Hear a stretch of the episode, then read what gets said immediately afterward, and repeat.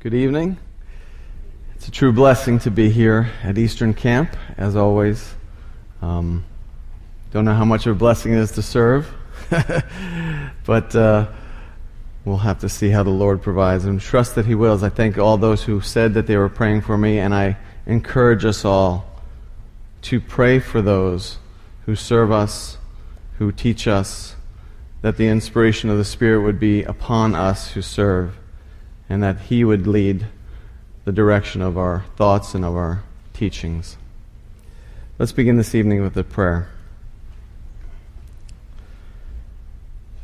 Heavenly Father, we come before you humbled by the majesty of who you are, an awesome God, a Father in heaven, one who doesn't leave us alone but comes as a Savior to redeem us. Lord, we thank you so much for your redemptive work on the cross that brings life where there was death. We thank you for the choice that we have before us to choose you as our God and as our Savior. We thank you for the time we have now to open your word and look into it. We thank you for the inspiration of the Holy Spirit that has been working in this place and we know will continue to work in this place. But Lord, more importantly than working in the place is working in the hearts. Lord, you know the needs. You know the what is going to take to put someone over the fence and have them choose you as Lord and Savior. And Lord, we pray that whatever that is, that you would supply it. We pray that you would gather our distracted thoughts, that any distractions that would come would be pushed away. We pray that Satan would be banned from this room and that your Spirit would only work. We thank you and praise you now. In Jesus' name, amen.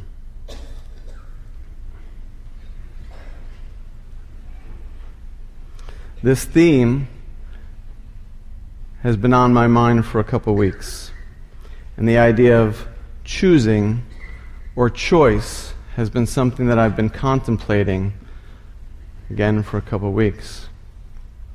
I looked on the internet, which can always be a good or bad thing, and I found, or I was looking up, how many choices do we make daily? The basic consensus on the internet, which has to be correct because it's the internet, they don't put false stuff on the internet. The basic consensus is we make 35,000 choices daily. 35,000. How that number is computed, I can't say. I can't say if it's um, a per every action we do, but basically it's the idea of any. Um, remotely conscious, anything that has something to do where we think about and respond because of how we think, is an action, is a choice we make. So I don't know if it's per word. I also looked up how many words we speak a day. Women speak 20,000 words, and men speak 7,000 words a day. So that would throw off the number of the 35,000. I know women that speak more than 20,000, and I think I'm a man that speaks less than 7,000, except on days that I preach. That brings the average up. But whether or not it's words we say or sentences we think, and we all can know choices we make in words we say. How many times have we said something and wished we could pull it back? We have to be very careful with the words. When we put them out there, they're out there. The ears that hear them can't put them away. They can forgive us if we say things wrong or say things hurtful but they can't put them away. But those choices cause us to worry, cause us stress, all those choices. Some not so much. Of the 35,000, which again we can't really fathom, uh, and of the 35,000, they say at least we have at least 250 or so choices of food that we make a day. Um, which, when we're here at camp and have the uh, choice of buffet and salad bar, and, and just the ice cream alone choices make those numbers go higher as well. But the real choices in life, the difficult choices, and not all those 35,000, but some of those more serious ones, cause us stress and cause us worry. Choices have consequences. There's consequences to what we choose. When I see chocolate in front of me, I know what my consequences is. First of all, I'm going to enjoy eating it because I love chocolate. But it, if I eat too much, I get a bellyache, so I know that consequence too. If I um, if I'm walking in a parking lot and I see a convertible Lamborghini with the top down and the keys in the ignition, my thought process is, or could be, I've never been in a Lamborghini. I've never drove 120 miles an hour with the top down. That feeling, I can't imagine that feeling, but I know it's something I would like. I also don't know what it's like. I've never experienced being in jail. But that could be the other consequence of doing that. So I have to weigh those two consequences that I think will happen, neither of which I've experienced. And I think I would make the choice to leave the car alone. Maybe I would guard it for a while and wait till the owner came and said, I protected this for you. Let's go for a ride. Um, Adam and Eve had a choice, and they were told, if you eat of the fruit, you will surely die. And I don't think they understood what that meant. I don't think they understood that consequence. You will surely die. What is death to Adam and Eve who have never even witnessed death? So, so they don't understand that consequence, but does that uh, negate their responsibility? Does that say, oh, then, then it's okay if you do something well because you didn't understand the consequence? No. They sinned by being disobedient to God. The sin of disobedience, whether or not they understood what death is and what that consequence was, they were disobedient and they had to face that consequence, as we all do when we sin. I'm going to read a text, but another thought regarding choice came into my mind that I want to quickly go over before we go into a text. And I'm sorry, I'm not a theologian, but this was kind of a theological thing. Someone spoke to my children recently with an agenda in their mind, I believe about God's sovereignty, that God is in control of everything, that God is absolutely in control and chooses everything. And there's scripture to support that. And yet we have a, a, a, verse here that says choose, that gives us the choice and says you choose. And I fully believe that. Seems to be a, a contradiction of is God really in control? Does God really make every choice of everything? There's some scripture that supports that. But then, but then how can we choose? Because we have free will and we can choose. There's lots of scriptures that support that. How can two contrary things both be true? Well, that's not the only time in Scripture where two contrary things are true. In order for me to find my life, I need to lose it. In order for me to be strong, I need to be weak. There's lots of paradoxes, we call them, in Scripture. Things that are contrary, opposing each other, but are both absolutely true.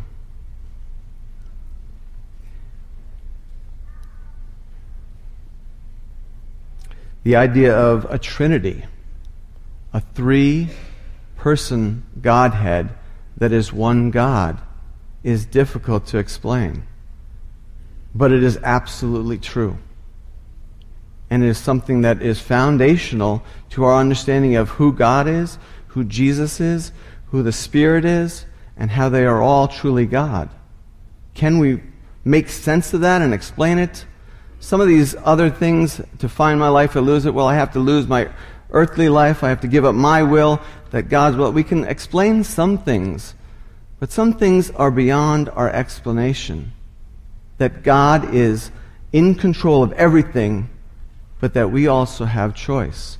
That He has made us eternally, eternally secure. There's scripture that says you were eternally secure when you claim Jesus as your Lord and Savior, and yet there's scripture that says you can fall away.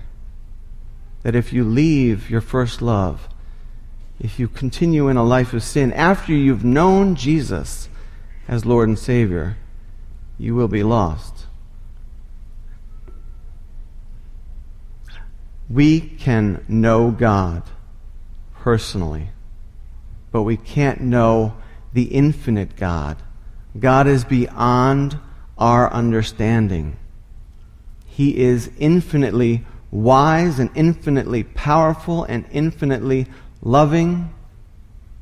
And we, in our finite minds, can never understand fully God. Does that mean that we can't have a relationship in? Uh, I have a, a wife that I love and loves me. I don't know everything about her. I know a lot about her, and we grow and learn about each other. I don't know every thought that she has and every detail of her life, but we learn and we love. Just because I don't know everything about her doesn't mean we can't have a beautiful, loving relationship. We can never, as human beings, with our finite little mind that is about the size of your fist or maybe bigger, but still small in comparison, comparison to how great and God is. He is infinite in wisdom, and His if you think, okay, I, I, have a grasp on God now, I, I know who He is, and we should know Him personally, and we can have that relationship. We know He loves us. He showed us He loves us. He sent His Son to die for us. He's done more than His share.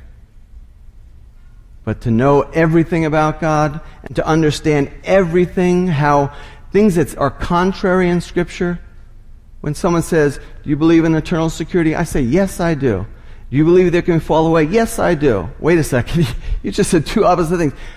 Scripture says it. I believe it. Is God in control of everything, every action, every motive? Yes, I believe it. Scripture says it. Do you have a choice? Do I can, can I choose to follow God? Yes. He's given me a choice. The scripture says, choose you this day. I can choose. He's given that to me. I can't explain how both things work, but I know I trust the God who wrote the scriptures and who loved me enough to save me. When people have an agenda to teach or to tell you something, be careful. Believe the scriptures. You know, Calvinism or Lutheranism, their beliefs that men came up with. They have their person's name in front of it. I don't want to be anything but a Christian with Christ's name in front of it. I want Jesus to be what I teach and preach and believe above all else.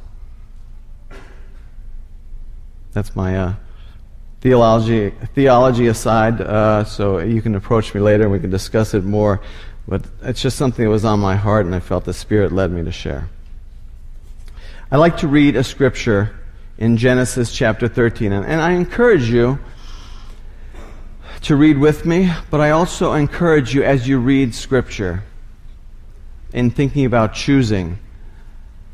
When you read scripture, think about the people you're reading about and think about the choices that they had.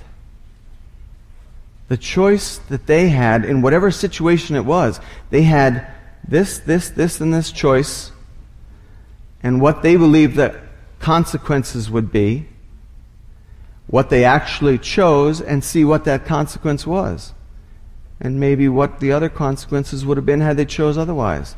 Think about choices that people in Scripture make and the consequences thereof. Genesis chapter 13. And Abram went up out of Egypt, he and his wife, and all that he had, and Lot with him into the south. And Abram was, Abram was very rich in cattle, in silver, and in gold. And he went on his journeys from the south even to Bethel, unto the place where his tent had been at the beginning in between, between Bethel and Hai, unto the place of the altar which he had made there at the first. And there Abram called on the name of the Lord. And Lot also, which went with Abram, had flocks and herds and tents, and the land was not able to bear them, that they might dwell together, for their substance was great, so that they could not dwell together. And there was strife between the herdsmen of Abram's cattle and the herdmen of Lot's cattle, and the Canaanite and the Perizzite dwelled then in the land. And Abram said unto Lot, Let there be no strife, I pray thee, between me and thee, and between my herdmen and thy herdmen, for we be brethren. Is not the whole land before thee? Separate thyself, I pray thee, from me. If thou wilt take the left hand, then I will go to the right. Or if thou depart to the right hand, then I will go to the left. And Lot lifted up his eyes and beheld the plain of Jordan, that it was well watered everywhere before the Lord destroyed Sodom and Gomorrah, even as the garden of the Lord, like the land of Egypt, as thou comest unto Zoar. Then Lot chose him all the plain of Jordan, and Lot journeyed east, and they separated themselves one from the other. And Abram dwelled in the land of Canaan, and Lot dwelled in the cities of the plain, and pitched his tent toward Sodom. But the men of Sodom were wicked and sinners before the Lord exceedingly. And the Lord said unto Abram, after that Lot was separated from him, Lift up now thine eyes, and look from, from, na- look from the place where thou art northward and southward, and eastward and westward. For all the land which thou seest, to thee will I give it, and to thy seed forever. And I will make thy seed as the dust of the earth, so that, can, so that if a man can number the dust of the earth, then shall thy seed also be numbered. Arise, walk through the land, in the breadth of it and in the breadth of it, in length of it and the breadth of it, for I will give it unto thee. Then Abraham removed his tent, and came and dwelt in the plain of Mamre, which is in Hebron, and built there an altar unto the Lord. I read the entire chapter. Abram was chosen by God. And Abram chose to obey God and to leave his home and to be obedient to what God called him to do. And he was on his journey and he was being blessed by God. Blessed with land, with uh, riches, with cattle. He was blessed. He wasn't blessed with a family yet, that was yet to come, but God had promised him that. God had promised him a family and descendants. As we read here at the end, this was the second or third time that God had made this promise to him. He was, God was reiterating it and, and pointing out that this will come to pass. But he was being blessed prosperously. And then we have tag along Lot. That's what I call him, tag along Lot, who was tagging along for the ride and was, by nature of being with Abram, who was being blessed, was also being blessed and had tents and cattle. It doesn't say he had gold and silver, but he had a lot also. And we come to this point where they're in this place of where their cattle and, and uh, livestock are being taken care of, and they're too big. They're too much. Each of them owns too much for them to have uh, room in this area. And so you think that Abraham isn't really making a decision here. He's deferring to Lot. He says, You make a decision what we should do about this. If you go one way, I'll go the other. But truly, Abraham is making a decision as well. If I were in Abraham's shoes, what would I do? So there's conflict. The herdsmen are conflicting, and, and there's conflict that may come up in, between me and Lot. What would I do? Well, in life, I find myself avoiding conflict and trying to just not think about it and hopefully it'll go away. If you ignore it long enough, maybe it'll go away. That's usually a bad tactic to take. It usually gets worse. So that's not something he chose to do. The other choice that I probably would have made would be like, God promised me this land. I know that this is my land and it, it's been given to me by God. I journeyed from my home here. Lot, it's time for me to separate with you, and not just for you to go to the left or right. It's time for you to go far away. Find your own place. All you see here, God promised me this. That would be my second choice. Again, not what, uh, not what Abram did. Then the other option is, and, and you know Abram knew which was the better half. It's not like Lot was sneaky and said, okay, that's good. I won't let Abraham know that I know that that's a better land over there. Abraham was as wise as Lot was. He was older and more wise, I'm sure. And he could see, oh, the good land is there. But Abraham didn't say, I'll make the decision, I'll take the good land, and you go to the less likable land, less fertile land. Abraham was a gracious, loving, and kind uncle to Lot. And Abraham knew that his blessing that he had been blessed with on this journey that he had made so far with the Lord was not because I had worked hard and I had found fertile uh, land for my uh, crops and my, my livestock to live in. He knew God blessed me. And that's why I'm blessed. So, Lot, you choose. If you want the good, you take the good. If you want the bad, I'll take the bad. Because it's not where I am, it's not what's around me, it's God who has blessed me. Abraham understood that, and that made him withdraw his rights. He had every right to the all land, he had every right to the good land, but he said, and this is something we all need to learn because we all claim our rights so easily. I have the right to be angry. I have the right to, uh, you know, be disappointed. I have the right to claim what I deserve. What, what do I deserve? What, what do I really deserve? I deserve hell. Anything above that is God's grace upon me. So be careful to claim my rights and my rights. It's, that's so worldly. That's so much what the world does. Let's not be like them. Let's with, let go of our rights. Let's be taken advantage of once in a while. Let's let people use us and abuse us if necessary. Because we know that God gives us the increase, not our rights to this or that. He is the one that gives the increase. So then we go to Lot and his choice. And Lot makes a really logical choice. I have livestock. There's really good land there for them. Abraham said I could choose. Well, we can say that the right thing to do would be to defer to your uncle who is really the reason why you're even being blessed and say, please, you take, as my uncle, you take the good land.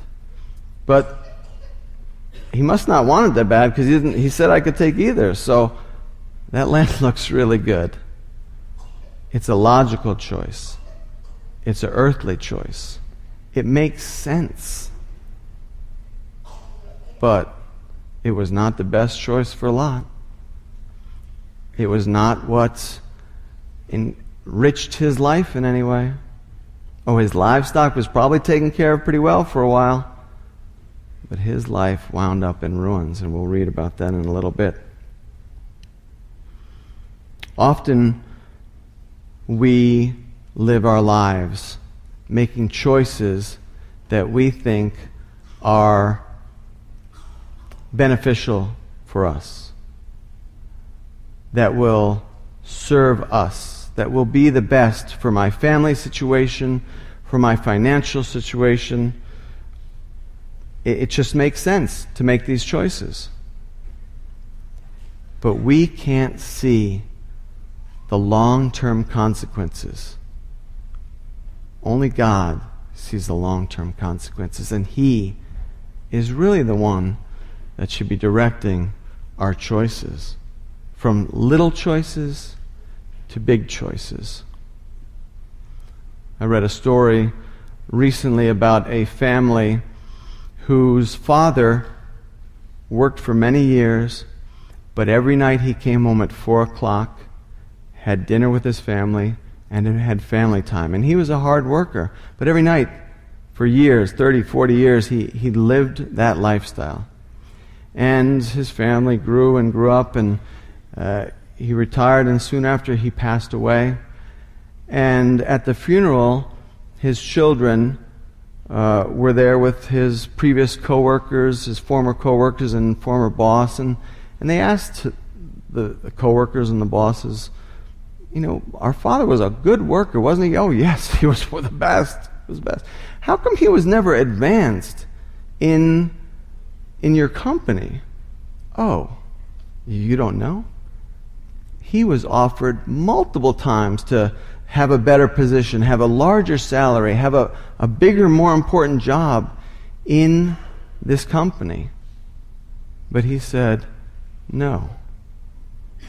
I need to be home. And, and, those, of course, would have involved more hours at work, would have involved travel to different places.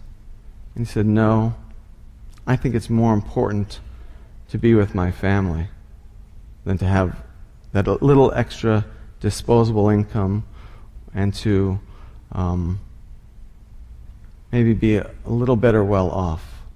I'd rather spend that time with my family.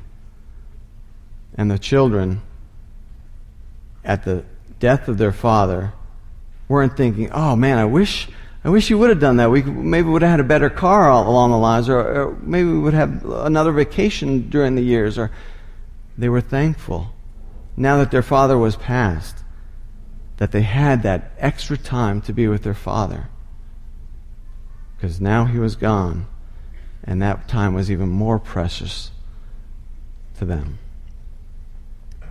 Sometimes I will tell my children, I don't say it often enough, and sometimes I say it in sermons that I'd rather have my children be missionaries doing the Lord's work than to have lucrative careers that they're successful in, but, but maybe they're not really working for the Lord.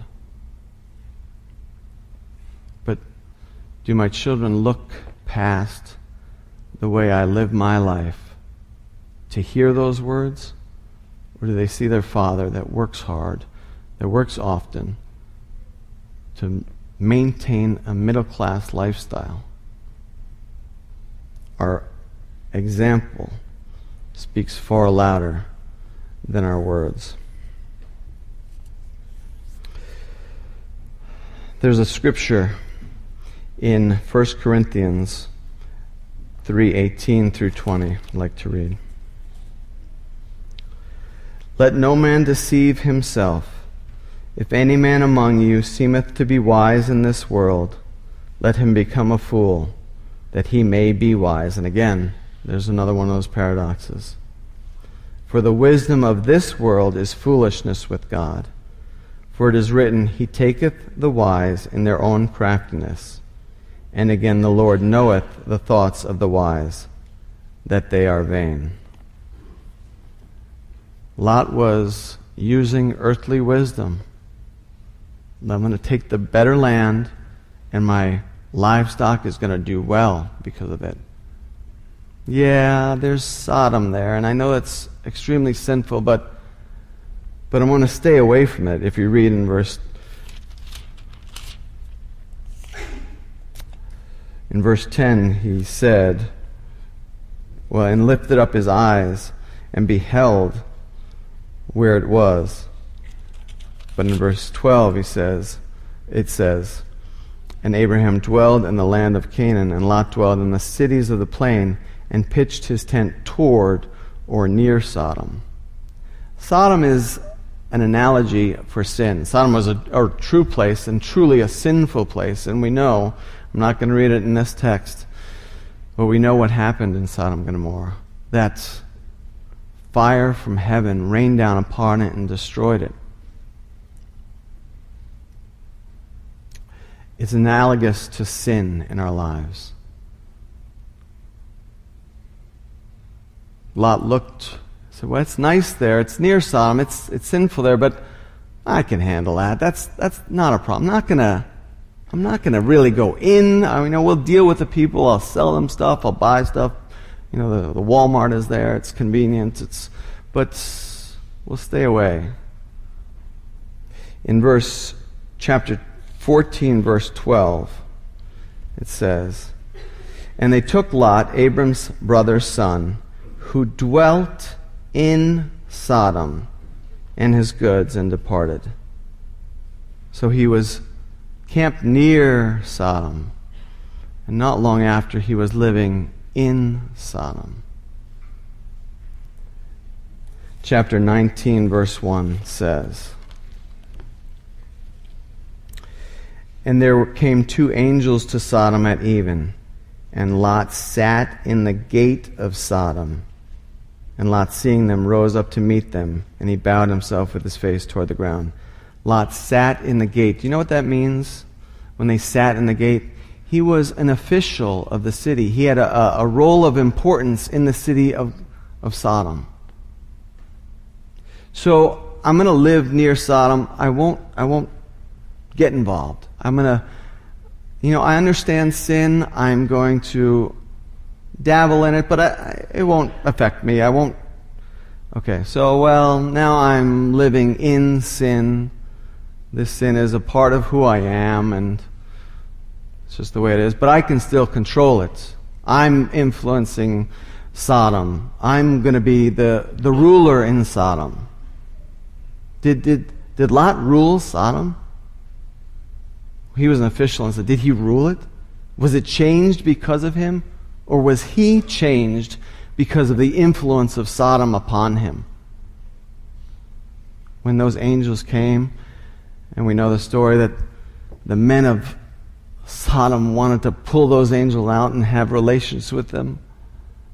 And even when it was time for them to leave, fire is coming, this place is going to be destroyed.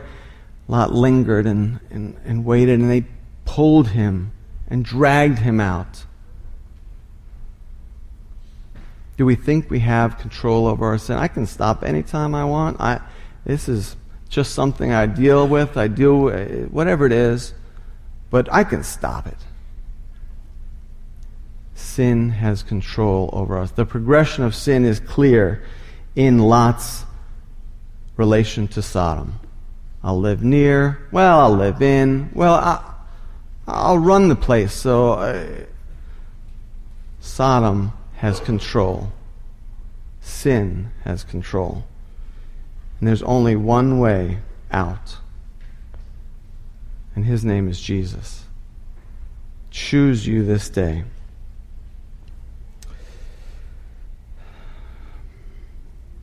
We have to be very careful that we don't minimize the sin that is in your life, friend outside of Christ.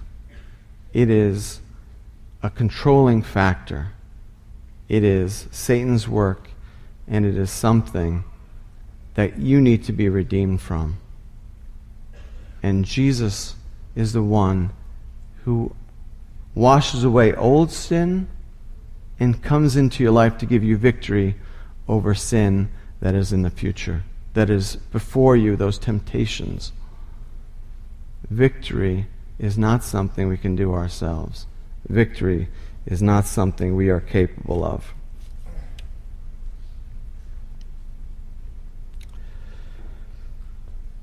Choose you this day.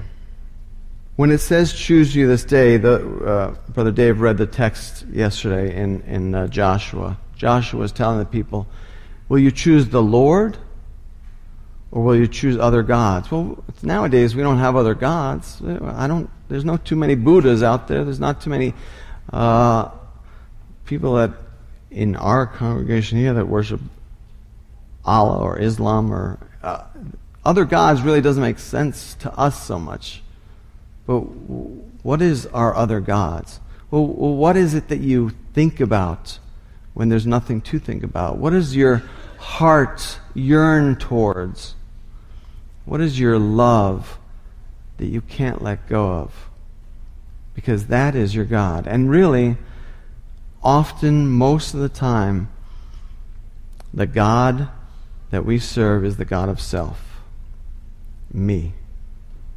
I am the God of my life. This is what the world would have us believe that what I say for me is what is right for me and what is best for me, and that is what goes. I know my experiences in life. I know what I enjoy and what I don't enjoy. I, I know what direction I want to go towards and what direction. I am in control and I don't bother me with this choose you this day, Lord. I just want to live my life and enjoy my life. I have a girl at home. I have a car at home. I have a job that makes me money at home. This is this is not something that is beneficial to me. Be careful. Be careful when you think that. There's one person that knows you better than yourself. And you know yourself pretty good. You know what you enjoy and what you like. And God knows you from before you were even conceived. He has seen and known everything about you. He knows what makes you tick. He knows what can lift you up and make you the fullest and most complete and the best feeling and the peace of beyond understanding. He has that in mind for you. So when I say, Oh, I, I know what's best for me, well, think. I think you're here because you believe that God is real and that He is true. And if all that's true, then you should believe that He knows what is best for you. And He has in mind what is best for you. And you need to choose Him so He can lead you to what is best for you. Sometimes we think that, you know, I'm I'm really pretty good. I, am a church boy. I've gone to church all my life. Uh, you know, there's things that I sometimes fall into, but He knows my heart. I, I, I have a heart that wants to serve Him. I want to do good. Brother Phil talked about that last night, and, but there was still something missing. In 1983, there was a flight that left Alaska to Seoul, South Korea A few thousand miles, three or over 3,000 mile trip. And I don't know how many hours into the trip, many, many hours in the trip. 269 people on that flight were shot down out of the sky and plummeted to their death.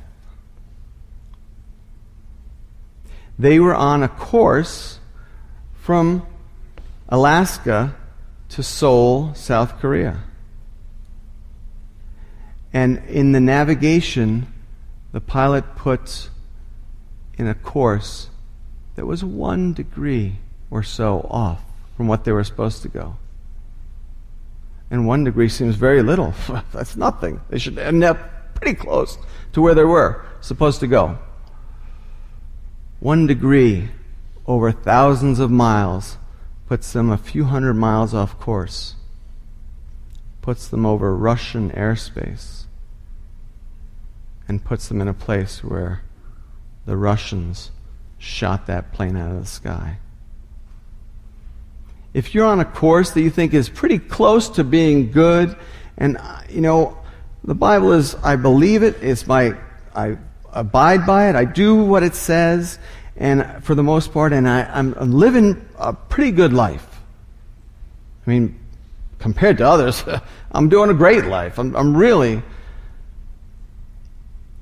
one degree off puts you in hell. There's only one course, one direction, one course that leads you to a Father who has his arms open, who leads you a Savior with his arms outstretched. Only one course, and that is through that Savior. There's no slightly left, slightly right. It's through Jesus that we can know our Father in heaven. Our infinite Father in heaven is so much wiser and we can't comprehend him in our mind, but we know he loves us. We know he made this way for us. We know Jesus was the ultimate and only sacrifice that washes away our sin and makes us appear before God as righteous. Not because we live properly or we behave properly, but because Jesus covers us and puts robes of righteousness on us. And we can call Father Abba and have a relationship with Him. When these words say, Choose you the Lord, what are we choosing? What are the consequences of choosing the Lord? What are we, what are we gaining? There's one more text I want to read. That this text is from Joshua when he was near the end of his life and what he leaves his people with. In Deuteronomy chapter 30, Moses was leaving his people at the time and leaving Joshua in, in command and in charge. And he says very similar things, but I'd like to read that. Deuteronomy 30, starting with uh, verse 15. See, I have set before thee this day life and good, and death and evil, in that I command thee this day to love the Lord thy God, to walk in his ways, and to keep his commandments, and his statutes, and his judgments, that thou mayest live and multiply, and the Lord thy God shall bless thee in the land whither thou goest to possess it. But if thine heart turn away, so that thou wilt not hear, but shall be drawn away, and worship other gods and serve them. I denounce unto you this day that ye shall surely perish, and that ye shall not prolong your days upon the land, whither thou passest over Jordan to go to possess it. I call heaven and earth to record this day against you, that I have set before you life and death, blessing and cursing. Therefore, choose life, that both thou and thy seed may live, that thou mayest love the Lord thy God, and that thou mayest obey his voice, and that thou mayest cleave unto him, for he is thy life, and the length of thy days, and thou mayest dwell in the land which the Lord sware unto thy fathers, to Abraham, to Isaac, and to Jacob, to give them. Choose life. Choose the Lord and choose life. Jesus said, I am the way, I am the truth, and I am the life. No man comes to the Father but through me. 35,000 choices. We have 35,000 choices per day we make. Some with consequences that are minor, some with consequences that are major, some with consequences that are minor now, but down the road may lead to major consequences. There's an interesting part of that uh, internet statistic is that 35,000 choices a day is for adults. Children make 3,000 choices a day. 3,000 choices compared to 35,000. Why do children have less stress and worry in their lives? Because they only have to make 3,000 choices a day. We are called to be children of the Most High. The Most High who wants to direct our path, who wants to lead us each step of the way as we walk through life, who wants to fill us with His Spirit that leads us into every choice and every decision from minor to major. Because He knows the consequences, He knows the end result. He sees what we can't see. He knows the good that looks good now, the prosperous life that you may think by choosing this good land means destruction, means you're going to be dragged out of the city, means you're going to. We won't even talk what happened with his daughters. Choose wisely. Choose the Lord. Choose to serve Him. Choose to have His Spirit live within you. Choose to be His child. So you have to make less choices in life that are weighing upon you and burdening you. And you can leave them to the Lord and say, Lord, you know what's best. I trust you with today. I trust you for, with this minute, with this hour, with this day, and with my life. Choose the Lord and choose life. May God bless His word.